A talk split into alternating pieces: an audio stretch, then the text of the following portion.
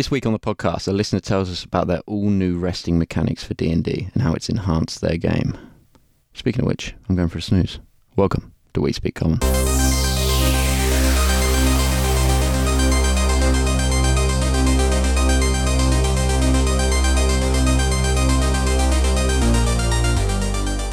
Hello. Hi. How you doing? Not too bad. Yeah, we've been doing this for over a year now. You think we'd have a decent intro? Yeah, I know. We just sort of wing it every time. Yeah, but every time it's hi. but it's it's like that, that moment where we've been talking for like 20 minutes anyway, and then it's Yeah. like hi. But you just got to reset the conversation. Yeah, start again. How are you, Jay? You alright? I'm very well, thank you. Um, Good, good, good. Pretty hyped for today's session, I might add. So, what? Two weeks ago we talked about dragons and setting up, and we said after the the actual encounter we'd talk about it. Well, the encounter happens today. Today, Today. in a few hours' time, I'll be rolling some d20s to kill that dragon. Okay. I mean, j- are you gonna straight up try and just murder him straight away? Ben, I'm going to be honest with you, mate. Yes. The session will end with either me or the dragon dying. So there's, I mean, there's no real way ab- around that. Okay. You've already died once as well. I can't let you come back again. Well, this is it then. The the, Every everyone at that table gets one revive. That's the rule. That's the unspoken rule. the stakes are high. Hmm. Okay, well, we will talk about it eventually. Um, and we should say uh, the release of this episode marks the uh, the end of the competition for Odyssey of the Dragon Lords, which is running on Twitter. If you haven't entered by now, sorry, mate. Snooze, you lose. Snooze, you lose. Um, we will be announcing a winner on Twitter. We might have already done it if you're listening um, in the afternoon. It could be you. It could be you. It could be. I mean, there's there's two people, and at at time of recording, or the last time I checked, anyway, we had over 50 entries. Mm. So uh, a lot of people, a lot of people get involved. It's a good book. Good book. Um, a few people on Twitter. Really excited about it. I posted it in the Odyssey Reddit, which hasn't got a lot of action at the moment, but I thought I'll, I'll stick it there because it's you know it's on, on brand for them Relevant. relevant. And uh, someone said, even though I've read the whole book, it was really nice hearing you guys talk about it and go through it and explain bits. So that was nice, nice to read. We're dumb and don't know anything. Exactly. We're just a couple of Brits, mate. oh, little todgers. Um, okay, so we've had a couple of emails as well, which is what I want to talk about. Um, I basically sat you down, Joe, and said today we're talking about rests. I've decided. That's good. I need Um, more of them. Me too. Um, but uh, we'll, we'll go over these uh, these topics, these emails, because they sort of they lead themselves into it um, quite well. So the first one's from Raymond O'Connor. He says, "Hello Ben and Joe. Started listening around episode 34. Um, your D and D podcast is my favourite around. So Ah, thanks, Raymond. Also, love the name Raymond because it reminds me of everybody loves Ray on E4. Anyway, uh, you didn't watch that, did you? no. I realised every day that you had no childhood, but whatever, it's fine. Uh, No, Ben, I was out there watching classic films that Like are what? timeless. Like ben. what? Like Gladiator, Ben. How many times? How many times are we going to go over this? calling Gladiator a classic film. It is classic. It will be timeless. People will be watching it in 100 years, Ben. Okay? Okay. All right. Fine. Whatever. I'll watch it eventually. Uh, it- he said it's, it's wonderfully insightful and the banter is delightfully entertaining. so Oh, that's good. there we go. your classic films. Um, particularly inspired by your nuts and bolts of higher level encounters and the excitement for Odyssey of the Dragon Lords led me to find its Kickstarter, etc., etc. He's just basically saying nice things, and I love him. So here we go. Thought I'd share, uh, send some stuff your way and see what sticks. Number one, what are your thoughts about an endless vault? Hmm. Uh, it's um, it would be multiple rooms, which allows for wacky themes for each different room. The difficulty and quality of loot increases as the players go deeper. Uh, I like that it is up to the players to decide when it would be irresponsible to delve deeper. They might get trapped or killed, etc. Well, I mean, we can answer that one. They're never going to decide that, and they will No, just, just die going. eventually. They'll I mean, what, what, what party have you ever known to go, guys? This is um, this is a bit above our level. I think we should come back later. Like, when have you ever heard that? Ever? you know I mean? It just doesn't happen. That's true. I feel like um, it would be good for like a one-off party game. Like to see mm. how, like, just be like, right, okay, we take the whole day off. Everybody come around the house at like six in the morning. We're going to see how long the games goes on, and they either they play for two hours and die, or they play for seven, You'd have to desi- eight, nine. You'd have to design the encounters very well because Yeah. otherwise it would just become a slog. Yeah. You need to vary up the mechanics and also make build the encounters in such a way that they're not lasting like four or five hours per room. You mm-hmm, know, mm-hmm. which uh, a lot of D and D combats Does. can go that way. Yeah. It's interesting. I like it. Um, I think if you put it in your main campaign, you might you might never see the light of day. That they'll just delve deeper and deeper and deeper and deeper and never come back out. Hmm. But maybe that's the hook. Maybe a party went went in there and never came back out again. and they're still there to this day. That'd be fun though. You could find like other parties How annoying would it be that though? are dead. You're like, you get through five rooms and all the loot's already gone, and you're like, how deep did they go? No, but that would be a fun mechanic. I think like you so you start getting loot every room, Yeah. but then like you get to like room six and there's no loot, and uh, you go from like six to ten and there's no loot, and then if you get to eleven, you find like a dead party that's like fully kitted out with all those rooms of loot. Yes, that, that would be cool. So then you get a little big power jump, And then you're be like, okay, now we're going to go to room 20. yeah. yeah, I like that. Um, okay, his second one is what are your thoughts on incentivizing your players to avoid rests and the difficult ways to do so? I feel that adds a fresh challenge to the game and forces players to put uh, to play smart and use every tool in their toolbox, both from a mechanical perspective and roleplay. If you know you're going to be out of spells eventually, you're more likely to try to avoid combat and talk your way out of things. Well, I've only Um, done this uh, really, I would say, once. Yeah. That I've really tried to enforce it, and that was when you guys were traveling up like the mountain pass, Yes, I remember this. and there were there was quite a lot of uh, I was adding in some exhaustion mechanics from the traveling Mm-hmm. and whatnot. So you were getting exhaustion from pushing on, but you also like unable to rest because it was just so difficult to rest and to um and to push on. And then I think you managed to find a spot sort of on the side of the cliff or whatever where you did manage to rest, and then. I was like, well, I ain't gonna let these guys rest. it's not going to happen. So I did a little encounter, but then to be fair, the wizard was so clever with the illusions and whatnot Mm-hmm. that I sort of just let you rest anyway because I was like, mm, okay, that's quite clever. Yeah, But yeah. the gist was they were being chased by manticores and whatnot, and wolves and things, and they disguised their presence with some illusions. We and- basically hugged a wall, and then the illusion wizard yeah, and then there was like, yeah, and there was like a little bit of an avalanche cave in, which you then use to your advantage. Yeah. To, and it was pretty cool actually. So I was like, okay, fine. Yeah, rule of cool. and- If yeah. it if it's cool, then I'll let it happen. Yeah, but I wasn't just going to let you just plonk up on the side of the mountain against Yeah. the elements and. So know. this is what I want to talk about because I see lots of people talking about rests and how they can diminish um, tension and experience sometimes, and I have experienced it myself when I've built up this big epic encounter and I've and I've built up like the build up to it and and the the, the adventuring day as the DM's guide says it, uh, calls it and how to make sure that you're at a point where you haven't got everything but you've got enough to make it through by the skin of your teeth and like you know I've really designed it, but then you're like we're going to rest before we go into that room because we know the boss is in there. And then I'm sat there like, okay, well, how do I. How do I stop you from resting? Because I can't stop you from resting because it's part of the game, but at the same time, it's not realistic that you'd be able to rest outside the Lich's doom. Uh, you know, like he's just going to walk out the door and be like, "What are you doing? He's sleeping in my house." Maybe that happens then. You know, do you know what I mean? Like he just pops out. but but then people, I feel like it's easy for players to feel cheesed off by stuff like that. Yes, well, I think it depends kind of on the setting. So, in like certain one shots, I don't think it matters too much. And like Mm. when I'm running a one shot, I kind of want my players to be rested just because I enjoy building encounters that are balanced for a fully kitted Yeah. out party. Yeah. You know, I want them to use their like. The thing is, you know, I I don't want my players to get to the boss and then the wizard not have his fifth level spell slot Mm. because I want him to use you know the epic spells against the epic Yeah, creatures. You know what Yeah. I mean? And um, but then at the same time, if you know the wizard blows his his wall of force on a goblin, then that's his fault. Why? you know Why? He was a dangerous little little bugger. um, so. Uh, it's kind of I'm kind of torn on it. I generally am pretty lenient when it comes to resting, just because I en- I just en- I enjoy the more epic battles Mm-hmm. as such.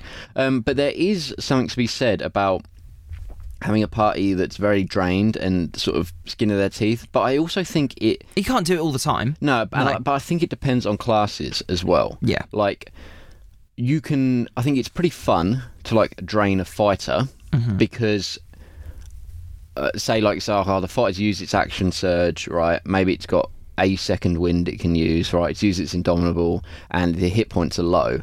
Like you can imagine that like rugged, like bloodied fighter Sweaty, that's like, still yeah. going. But the fighter still has its main resource, which is its extra attack, which it never loses. Mm-hmm. So it's still effective, and he still feels like he's doing stuff. But I think if a wizard uses all its spell slots, it's casting cantrips. It doesn't, it doesn't feel like a wizard No. anymore. It doesn't feel like that the epic fantasy you're trying to por- portray. Remember that because I want to get back to that point. And I feel like there's the same problem with like uh, a paladin. Like that's when I play Galahad. I'm Can't always smite. Mm-hmm. I'm always like really careful with my smites because as soon as I run out of smites, I'm literally just like a worse fighter. Yeah, And yeah. so I just it doesn't feel as good. So I think if you've got like a party of um I don't know, like like I say, you've got fighters and barbarians, and I think even those, when they have a little bit of resource left, they still feel really fun. Mm-hmm. But I think it's the spellcasters and like like monks are terrible when they have no ki points. Yeah. Like it just sucks So- to be a monk with no ki points.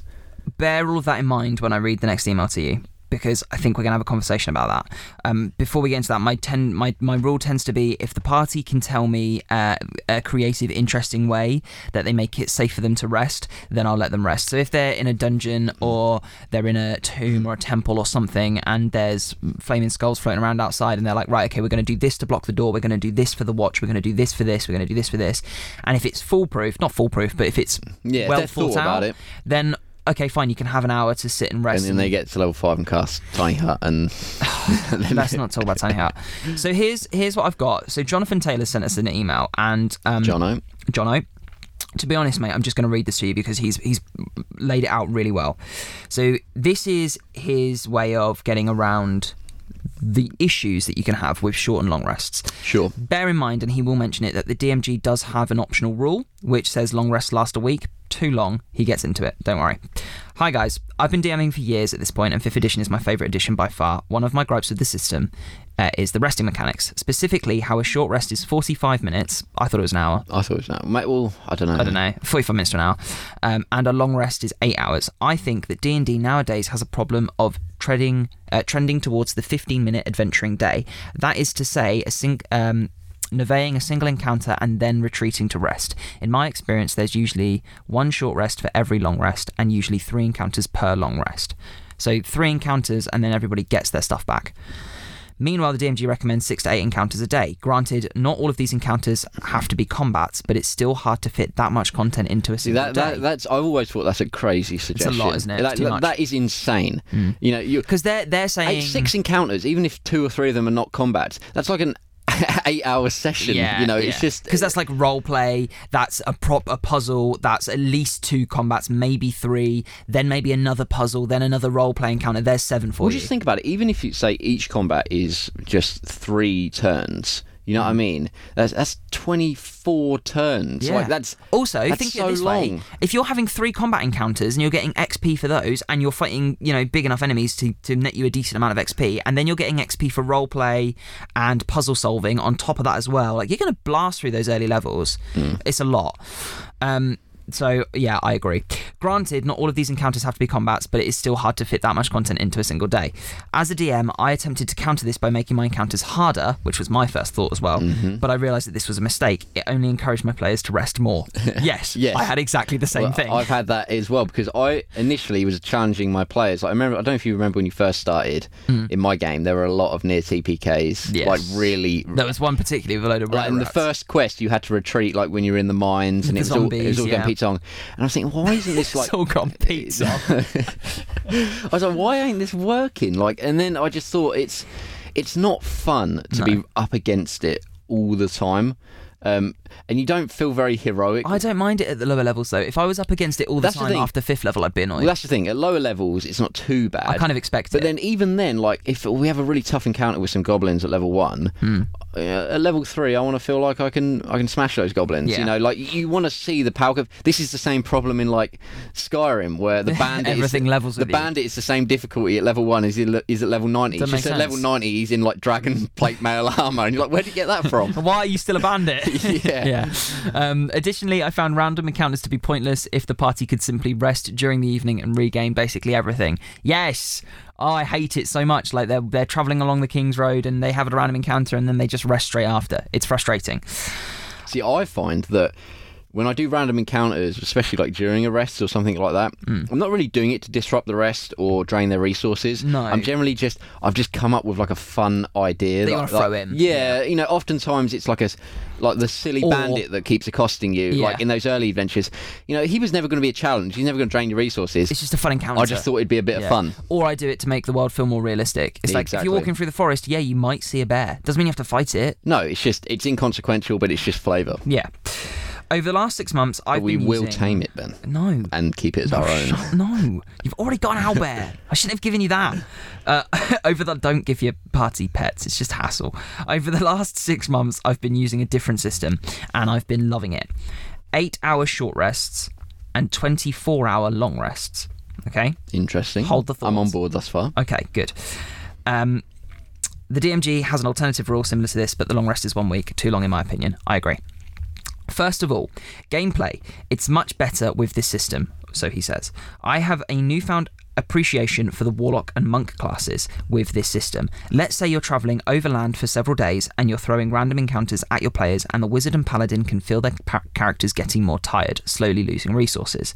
Very thematic. When the wizard decides to cast their third level spell, everyone pays attention. Mm. He might not get another one for a little bit. Meanwhile, the monk just meditates every night and bounces back, hit dice excluded. This was always what the monk should have been like, but it never really came to fruition in the old system. Mm-hmm. The That's- monk is always starved of ki points. I think Exactly. in the standard Yeah. monk edition. That's another point. How often have you heard a player run out of a hit dice past level three? Never. Uh, it almost never happened to me. Hit dice were always an expendable resource. I actually have to encourage, I think, my players to use the hit Well, they've dice. said like, and Jeremy Crawford said have said things like this, and Mike Mearls especially is like Yeah. he said like you know, hit dice was like a late introduction to the mechanics of the game, Mm. and as such, it's like the most least fleshed out aspect of fifth edition Yeah. like the, they they have this mechanic but they don't really do anything with it Hmm. and the problem is you can only spend it on one thing which is hp Hmm. if you could use hit dice as like a resource on multiple different things maybe you could subsidize it to get more ki back or, or anything Yeah, like that yeah. The mechanic would actually People be- would use it more would often. be, be- yeah and it'd be more in your, in your mind but you just don't use it you know No. and uh, now healing spirits out you will never use it that bloody spell. I started off loving it and now I hate it. Um, we'll get to that later. Um, now players don't know when they'll get a chance to regain their hit dice. They actually mean something, is what he's saying. Agreed. So I think, and I and I also like makes it also makes that perk or that feat sorry perk I've been playing Outer Worlds and Yeah, uh, yeah. it's got perks on the I brain. haven't even looked at Outer Worlds yet. Is it good? oh it's amazing Okay, we'll, we'll talk later. It's like if Bethesda was still good. Oh, okay, cool. Yeah, yeah, yeah. No, no shame there. um, no, but it's like that feat. I can't remember what it's called. Um, but Tough? Yeah, Where well- you get plus two No, tough's the one where you get extra. No, but the one where you can like maximize your hit dice rolls automatically. Yes, I or know whatever what it you is. mean. You Yeah. know, what I mean, it would make that very useful. hmm hmm And I, I like hit dice as a system. I think it makes short rests meaningful. But then we have the problem that we're getting on now. Of like, how often can they do it? Uh, he goes on to say, "I have heard some player, uh, some people say that this messes with balance, but I disagree. I think that the long rest characters have had, uh, I think that the long rest characters have had uh, is." It has been too good for too long. They've had it too good for too long, is what you're saying. Sure. Um, they usually dominated party decisions and would push for long rests at every opportunity. The result was a warlock who felt underpowered and underappreciated. Now, when the party wizard is pushing for a long rest, you can ask, You want to bed down in this mystical forest for 24 hours? Yeah, that's cool. I'm sure no random encounters will occur in that time frame. Rolls dice. Yes, nice. Uh, this rest system can make a seemingly mundane achievement, like finally arriving at a town, into a monumental sigh of relief. Your table physically feels reveal, uh, relieved to get to their hit, uh, get their hit dice and spell slots back, but it's much easier to roleplay an exhausted adventurer when you are just that exhausted. Finally, I want to mention random encounters and pacing. We love pacing, uh, specifically the change from long rest every night to short rest every night. Previously, you'd have to throw four to six combat encounters at a party a day to realistically strain them. I say realistically because you could throw a white dragon at a party of uh, level six adventurers, but that isn't sustainable every single day. Good point. In this system, I can throw a moderate encounter at a level But if you six think about that, that's how broken it is. Yeah. It's like if you're long resting every night, it's like you can fight a dragon a Right, day. day. Yeah, exactly. In this system, I can throw a moderate encounter at a level 6 party of, say, 8 to 10 orcs of varying strengths. The party will likely clean these guys up, but they'll want to keep resource management in the back of their heads the whole time. The wizard could just fireball, or the paladin could drop a second level smite, but when it's the next when is the next time they're getting those back? And if a couple of characters take around 20 damage, it isn't nearly as easy to heal that back. I do have to mention that the system does have some problems, specifically dungeoneering. Uh, this is interesting. I like this. Uh, it isn't feasible in many dungeons. Brackets Tomb of Annihilation, for example. This is my workaround for this. I tell the players that they're in dungeoneering mode. Sounds stupid, but I'm not in marketing, so whatever. I like it. Dungeoneering mode. Uh, in this mode, players revert back to the original resting rules, but they only get a certain amount of rests until they begin to receive levels of exhaustion. Uh, their bodies Sorry, Mr. Line. Uh, the the idea being that these players are exerting themselves beyond their normal limits. Their bodies can't handle this kind of pace forever. The amount of rest they get is usually one long rest and one short rest in my system, but sometimes I go through the count. Uh, I go through and count all of the encounters and extend the limit. I like this. I 12 like this because um, I like the idea of that dungeoneering mode because Yeah. uh, first of all, when he said it, I was like, no, that's, that's silly. That doesn't make sense. But then I instantly thought But it about does, doesn't it? and I was like, well, this is kind of realistic because you think about, um, you know, if you ever read books about like soldiers or stuff like that, Mm. you know, and they're in very high intensity environments for Mm-hmm. extended periods of time, you know, they, they get by on three, four hours sleep a night Mm. and whatnot.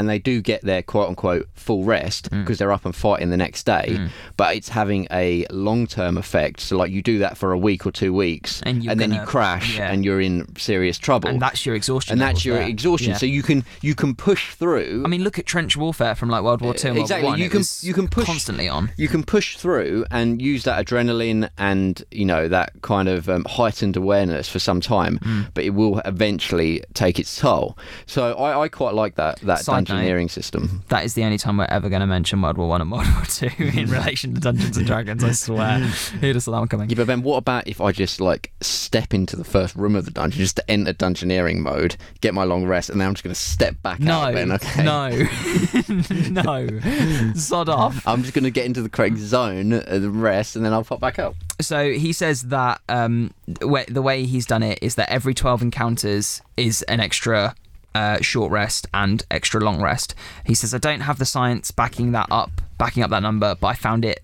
Uh, after a lot of trial and error, um, for for for example, he said Tomb of Annihilation got two long rests and three short rests for the whole tomb, and that's like se- uh, six or nine levels. I can't remember. So it's, it's pretty- big, that's massive brutal. dungeon. Yeah, exactly. So it's difficult. Um, I'd love to hear what you guys think about this system, Johnny. So I'm thinking about it, and I think yes, I like it. for like warlocks, monks, fighters. Um, I'm trying to think what else.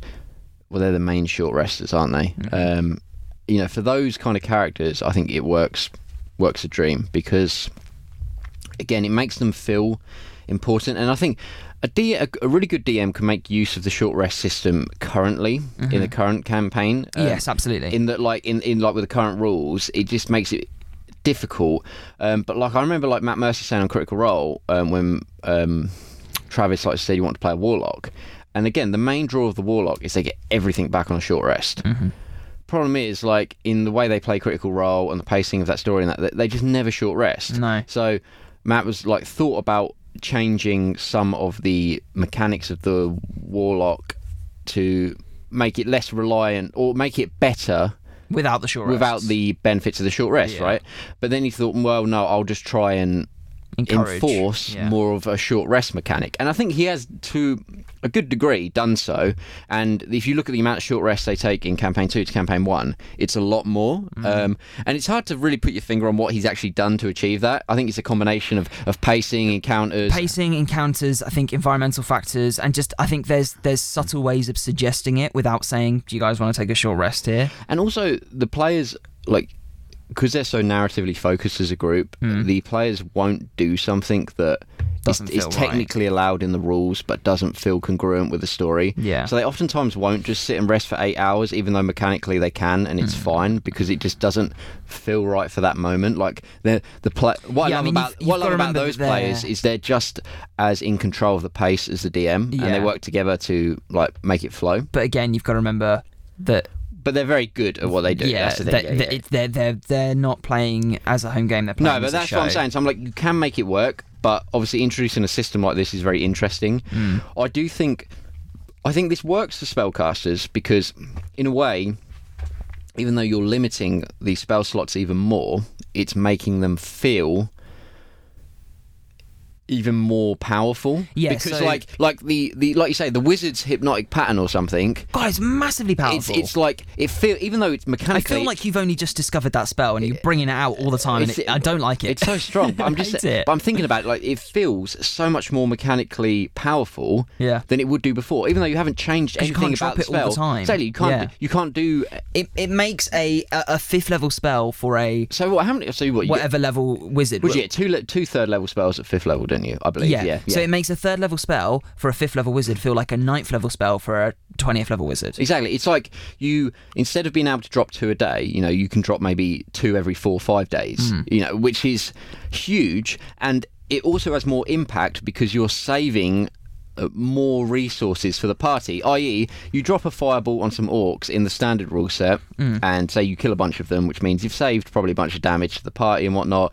But it doesn't matter anyway because you're going to long rest, Yeah. and you know It's not a big spectacle. no, so you've Yeah. you've saved the party some resources, but the resources have less value. But if you drop that hypnotic pattern or that fireball, or whatever, and you kill or stun a bunch of orcs, and you save 200 points of damage from the party, Mm. that's huge in a system where HP means so much more and it's so much more difficult to recover. Also, this makes clerics way more important For healing. because I think clerics get kind of screwed over in the standard edition of the game with just how easy it is to heal. Yeah. Like I think the Because- short, I think now- short resting and hit dice actually hurt hit clerics a lot more in the main game because it's like oh we can just short rest I'll get a bunch of HP back like which I'm just generating from Nowhere. nowhere. Well, the idea is that you're you're revitalizing yourself, like you're it- eating and drinking and sleeping. Exactly, yeah. But it does make the hit like I mean, when do you ever cast like a cure wounds to heal someone up in D and D? Never. And I think this is kind of problematic on two levels. One, because it's always more beneficial to let someone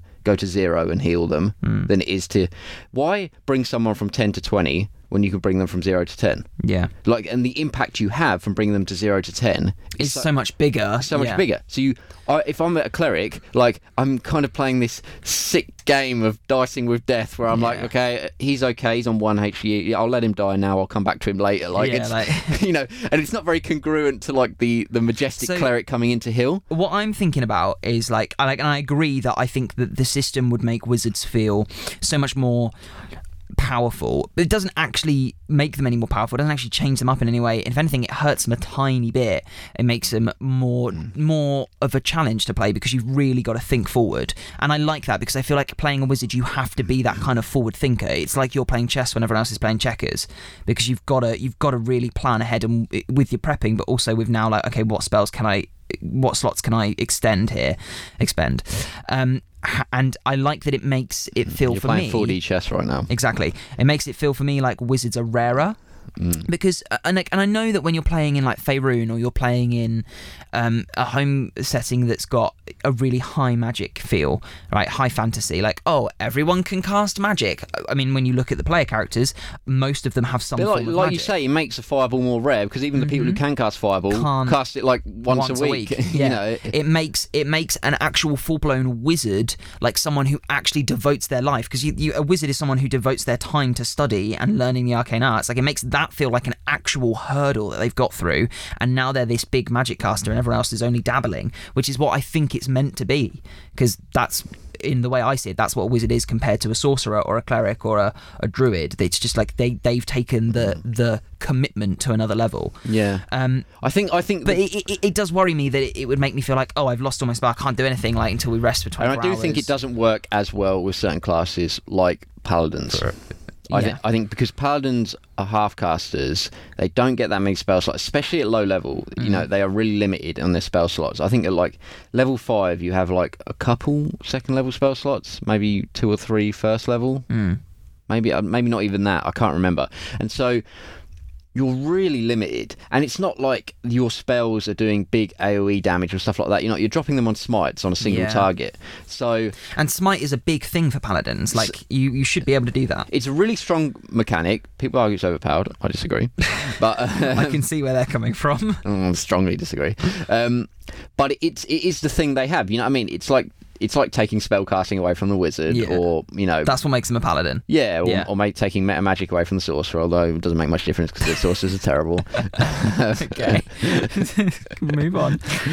um, uh, but I think in this case it may hurt because even if you're being very cautious with your spell slots, I would think it would work if you gave the paladin like the arcane recovery ability of the um, Wizard. the wizard, so they could get maybe one spell slot back mm. on a short rest, Yeah. I, or maybe I think it'd be pretty cool if you could recover a single spell slot up to half your paladin level. So that's the thought. So if you're fourth level, you can get a second level spell slot back I've just had a thought. even if you get second level spell slots to that level. Let's roll back to Arcane Recovery as an example, you can regain a level of spell slots equal to half your wizard level. I think it is. Yeah, up to a maximum of five. So if you're Right. level if you're level ten wizard, you could get a fifth level spell slot. Does back. it not say in the rules that you can only you can do it in a short rest, but then you can't do it again until you've long rested?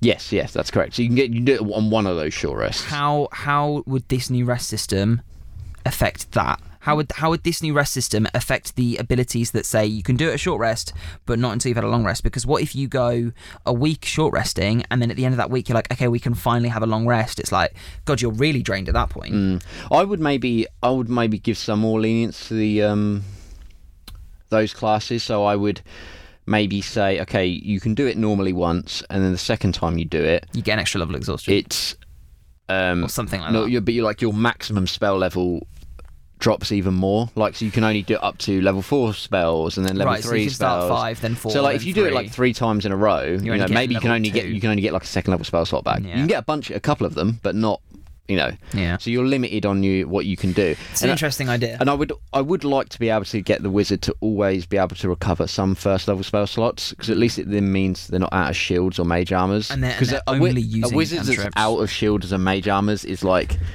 pretty pathetic. Yes, I agree to an extent because I now I'm thinking about my wizard that I play, Orlo. He's a war wizard, and he's very much kind of like magic's his thing, but he he he's a- Magic's his thing. yeah, he's a wizard. He likes magic, you know. Shock. He wants it all. He's uh, he's addicted. He's got an addictive personality, but he um he dabbles. He's a jack of all trades. Um, and he has a sword and he has a staff and he can hit people with his sword. Like he knows what he's doing. He's got enough. He's not good at it. Like he's not an, like it's not his main forte, but he's got enough that he can stand on his own two legs.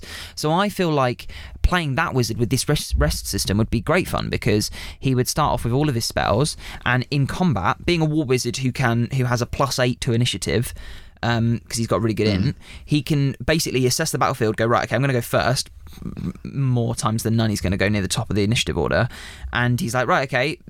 I, I can see here we're fighting five goblins. I'm not going to worry too much. I'm going to pull my sword out. I'm going to get towards the middle of the battlefield and I'm going to do firebolts and sword slashes. But then when he's in another combat a couple of days later and it's five goblins and two bugbears, and he's like, okay, I need to start using some level one spells in this combat, he might, you know, it changes his taxes up. He becomes, he's not a one trick pony. I think this system would also work really well for someone like a blade singer. Because Yes. the issue with blade singer is once you get high levels, um, it kind of becomes the whole melee aspect of it comes somewhat redundant. Yeah. Like you still get all the cool uh, defensive benefits, but you're not really doing what a blade singer is doing. You're you're blade singing, but you're just standing in one spot and casting, you know, Spells. walls of force and disintegrates and whatnot. So because why would you? Why would you slash your sword twice when you can put someone in a force cage? like, you know, you It's know, true, it's true. It's a bit, it's a bit. But obviously, if your spells are getting drained, you know, you do want that backup of being able to at least I can do something more effective than just a cantrip every round. So I can do this, you know, repeatedly, and then when it comes, I think people who would really suffer from this would be like evokers because evokers burn through spell slots a lot quicker than other mm, classes. Mm-hmm. Because other wizards, generally, when you go into a combat, your first round, you, ca- you cast a concentration spell, and then your main focus is not losing concentration. So maybe you're doing a firebolt here or you'll cast another spell, but generally because you're focusing on concentrating on that one spell, that's your main um, impact on the combat. Yeah. You're generally only spending one or two spell slots per encounter, even at higher levels. Whereas if you're an evoker, you're not focused on that, so you're blasting every round, Yeah, it's a and, you, and you drain through, and you drain through those spell slots Yeah. really fast. And let you know, and obviously at higher levels you can do more things like telekinesis or Bigby's hand or whatever. But so I think for that that sort of character would probably struggle a lot more in this system. It's tricky because uh, on on paper, I think this system is an incredible idea. I think it's great. I think Jono's hit a massive, massive nail on the head. Like here. like if I was an evoker, I'd want to get like um probably like a magic initiate feat and take Eldritch Blast or something like that. Mhm. You know, but the problem is it, it procs off your charisma. Yeah. So you're you then you split between two stats. yeah. I, I think it's a great idea. I think um, and I think it would work really well. And I'm thinking about ways that ways to implement it. So I think this kind of rest system would work really well in Tomb of Annihilation. Um, I'm not thinking about the tomb now because he's mentioned that in his email. I'm thinking about the actual exploration of the forest and the jungle. And like imagine having like and I mean bear in mind I know you haven't read the book, so going off the fact that you've got no knowledge of it because you haven't played it yet. The f- it's it's a hex crawl and there are random encounters, but there are things along the way. So like one of the early encounters you might find is a camp called Camp Righteous, and it's like you know they're they're really down on their luck. They're really struggling, but they're a fortification in a way. Like they've got the wooden mm. wall and, and they're a camp and they need your help and you need their help. So imagine being a party that's exploring this jungle for a week and you can only have um, short rests in areas that you can probably fortify because you're resting in a jungle and there's like zombies and T Rexes wandering around. So you're going to be exhausted. You're probably going to be down. zombie T Rexes. yeah, exactly. You're going to be down on resources, and then you finally come across a camp in the middle of this jungle, and you're like, "Holy crap! We can rest here. We can actually rest for the next day." So you approach the NPCs, and you're like, "Look, I, we need to rest. Like, we'll help you in exchange. Let's have 24 hours to get uh, get ourselves together, and then we'll start working together." And then you've got the whole story aspects of the camp being like, "Okay, yeah, but you can't leave now because you're too good, and we want you here forever. We need your help." Like it, that. That just adds such another It re- level to I- it. That I, that is a really great feeling you can put in a game, and I I try to um, also would go really well with the meat grinder mode of um, with death saves to make it just a little bit Yeah. harder. And like that, that was the sort of feeling I tried to evoke on that kind of long journey part Mm-hmm. of my campaign. Was you know when you did get to some sort of haven from the elements and the Yes. dangers, you did feel more elated. It reminds me a lot of um, you know in certain video games or something. It always reminds me. I have this feeling every time in Oblivion Mm-hmm. when I would go into like a dungeon, Mm. and I don't know why, but I hate going into like dark, danky dungeons in open world video games. I'm just like, I just suddenly feel boxed in. yeah, I just want to be out there in the forest, and then you know when you'd finally get it, and then you'd get out and see the sun again, and you're just like, oh, Oh, thank God. yeah, you Yeah. know. Or you're going on a really long. Oh, it reminded me massively of like Breath of the Wild. Mm-hmm. Whenever you would try it, you you see something crazy in the distance, like a town, and you just try and get there. And Breath of the Wild has such that that raw, visceral, open world environment, that, Yeah. and you really are up against the elements. And because you have to eat and and like um, you know, look after your temperature and stuff like that. When you finally get to a place of haven, you're just like, Ah, or you get to a shrine and you have a save point. You're yeah. like, oh. Thank God. And uh, being able to, um, And then you die and respawn back there. yeah. and when you're able to emulate that in a um, in a game, or or especially like in Dark Souls, when you finally get a bonfire, Mm-hmm. you're like, oh thank God, oh thank God, I don't have to, I don't have to do that section ever again. Mm-hmm. and you know, literally, when you see a bo- sometimes when you see a bonfire in Dark Souls, it's like, Like, I can stop playing for the night. yes, it, literally. I've been going for three hours. Oh, honestly, it is absolutely insane. Or when you finally beat that boss, and you're like, I don't have to do that boss run ever again. Yeah. um, and being able to emulate that in D and D is really awesome, and I think this is definitely one way of doing it. Um, like I said, I think it does. It has some balance issues with some classes. Um, I think it goes along with. Um, I think it would be one of those rule sets that I'm going to put in the back of my pocket and keep in mind every time I'm planning a session, like I do with the the other initiative system that we've used that we've talked about before. Uh, I forget what we called it. Um, I can't remember. Oh, it's it's an unearthed arcana. You can go and find it. It's a new initiative system. It came out early in the year, if not late Uh, last year. I think it work. I think the system works as long as the classes still feel like the classes the players are trying to play. yeah. So this one I thing think, I is think a, a paladin ceases to feel like a paladin when they can't smite. when you don't have any spell slots. Like after like it just feel it doesn't feel as good. So I'm so I think that this system, like with that initiative system, is something that you can you can pull out for special occasions. So I pulled out that initiative when you had your one-on-one trial by combat that made the the actual combat much more intense, and and you never you don't know when anyone's going to go and how it's going to work. I think this uh, um, resting system is really good. Like I'll probably put it out if I want you to experience a really long travel time, or if you're going to explore the jungles of Chult, or or you know that's that's the kind of thing I'd save this for. I would like to use it for a for a full campaign and see how it goes. And I'm really I'm, I'm actually thinking maybe this could work really well with Tomb of Annihilation. Just needs some some pre thought and and planning on the on the actual tomb. Um, but Johnny said he's he's given it a go and it sounds like it went all right. Yeah, it sounds that way. Um, and I think I think it's something to worth think about and worth trying. Uh, you know, worth thinking about, and worth trying. But if you're one of those DMs that's thinking, "Look, this is great. I like the idea, but I don't think my players are going to get behind it," bring it out for a one shot, see how they feel. Bring it out for a one-off mm, game of the campaign to try it, maybe as a special occasion, like when they get to a certain area, like okay, but in this forest. This is how it's going to work. See how it rests, uh, how it settles on the shoulders, how the dust, dust flies, and um, and then maybe talk about giving it a full go.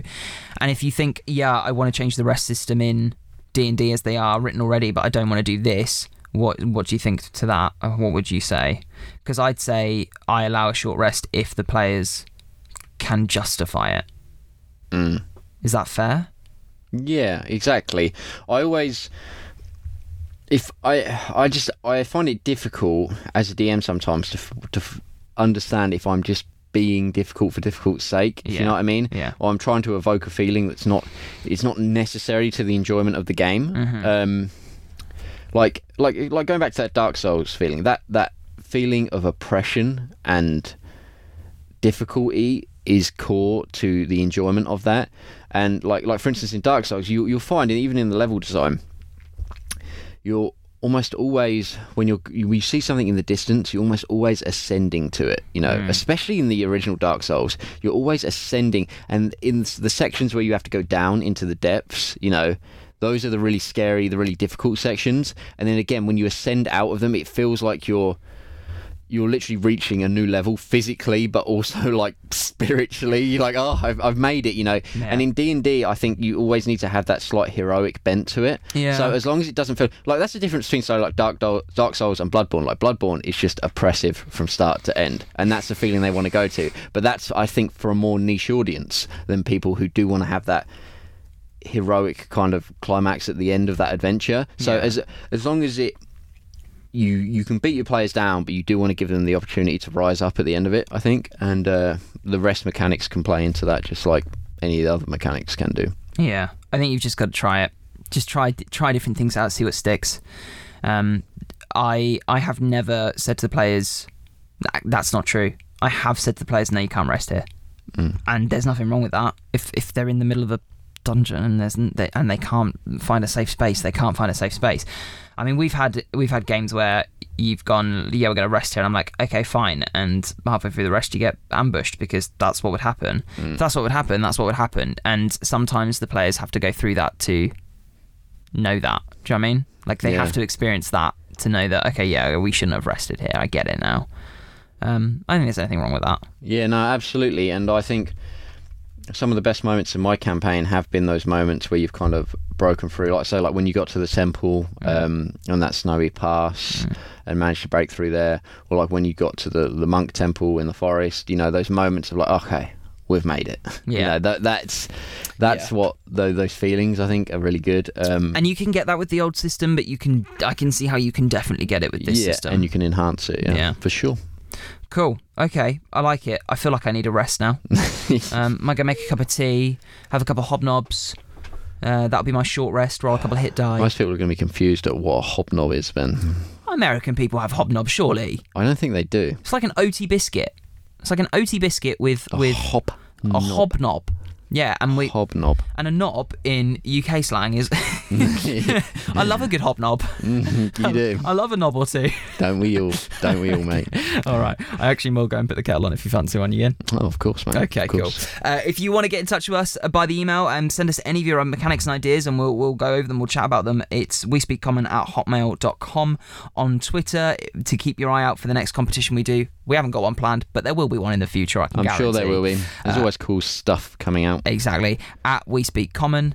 Um, and if you see posts on Reddit about us, it's probably usually us. And if it isn't, that's a miracle. It means someone likes us enough to post about us. So Or hates us enough to post about us. Either or, I'm up for it. all publicity is good. good publicity, especially hateful because it means they're they're so annoyed. I always like, sorry, side note, having worked in the media industry, my favourite thing is when people go, "I can't believe it! I hate that you do this, this, and this, and I I, I heard this on the radio the other day," and it's like, ah. But you were listening, so I've got you. yeah. So all, all publicity is good publicity. But um, get in touch with us. We'll happily talk about stuff, and we will see you uh, next week. Bye bye. Bye bye. Thanks for listening today. If you like the podcast, do us a favour. Leave us a like or review on your platform of choice and share us with your friends. You can get in touch with us on Twitter at WeSpeakCommon or through the email WeSpeakCommon at hotmail.com. The music in the podcast is Street Dancing by Timecrawler82 and is licensed under an attribution license CC by NC. You can find it on the Free Music Archive.